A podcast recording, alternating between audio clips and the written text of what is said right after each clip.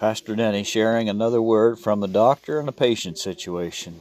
Patient walks in and sits down and says, "Doc, I think I'm a slice of bread." Doctor says, "Well, I think I can help you cure that." He said, "Well, how are you going to do that, Doc?" He says, "All you have to do is stop loafing around." Okay, moving on.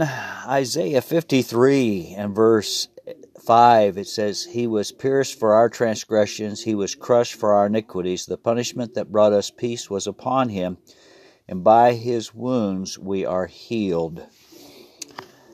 What an awesome scripture verse that we have here that tells us that Jesus on that cross was crucified and took stripes on his back and was pierced in his side, crushed for our iniquities, for all of our sins. Punishment was upon him. That brought us peace. And by his wounds, we are healed. And that's Old Testament. So you say, well, you know, what's that have to do with us today? Well, if you go to Luke chapter nine, when Jesus had called the twelve together, he gave them power and authority to drive out all demons and to cure diseases. And he set them down, sent them out to preach the kingdom of God and to heal the sick. God's word heals people because it's anointed. That's why we encourage people to read the word on a daily basis, because it's the renewing of your mind, it's the strengthening of your inner soul, and it's the lifting up of God. And when we lift up God, he in turn lifts us up. There's power of healing. We're grateful for doctors. We're grateful for medication. We're grateful for the science of healing, but we know that the greatest healing part of the body is the human spirit. And the human spirit is tempered by the Word of God, the anointing of God. And we must strive with all of our being to be in the Word daily and to seek the face of God. If we will do that, God will empower us to pray for the sick and watch the healing power of God take place for his glory, not our glory. We must humble ourselves in God's presence and make him God Almighty. And when he's God Almighty, that means he can do anything he wants to do, whenever he wants to do it, with whomever. With whomever. So believe God for the impossible, because he wants to bless you beyond your imagination. Let's pray. Father God, we thank you for this day that you've given us, a day of celebration, a day of rejoicing, a day of saying, God, you are God Almighty. There's nothing you can't do.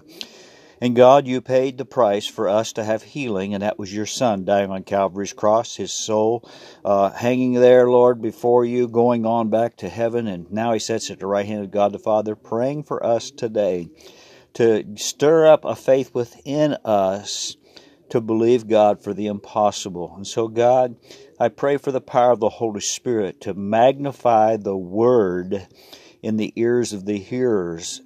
Lord, may we read the Word out loud. May we let it speak to our inner spirit, and may we become obedient to the Word of God. Jesus, you called the twelve together. You gave them power and authority. Lord, that power and authority has been transferred to us. You're no respecter of persons.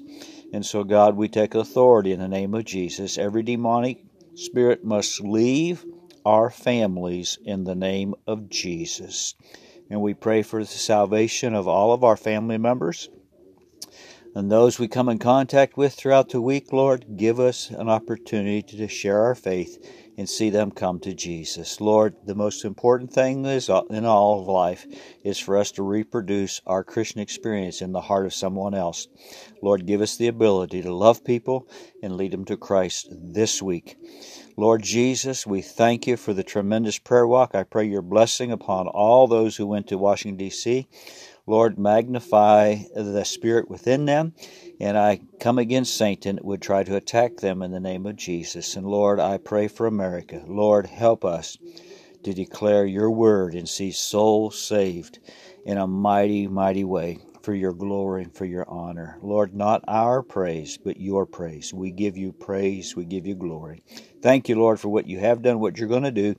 Bless our first responders, our military, Lord, all those fighting the sickness of any kind. May they reach out, and may the healing power of God touch them for your glory. In Jesus' precious name, amen. Have a good one.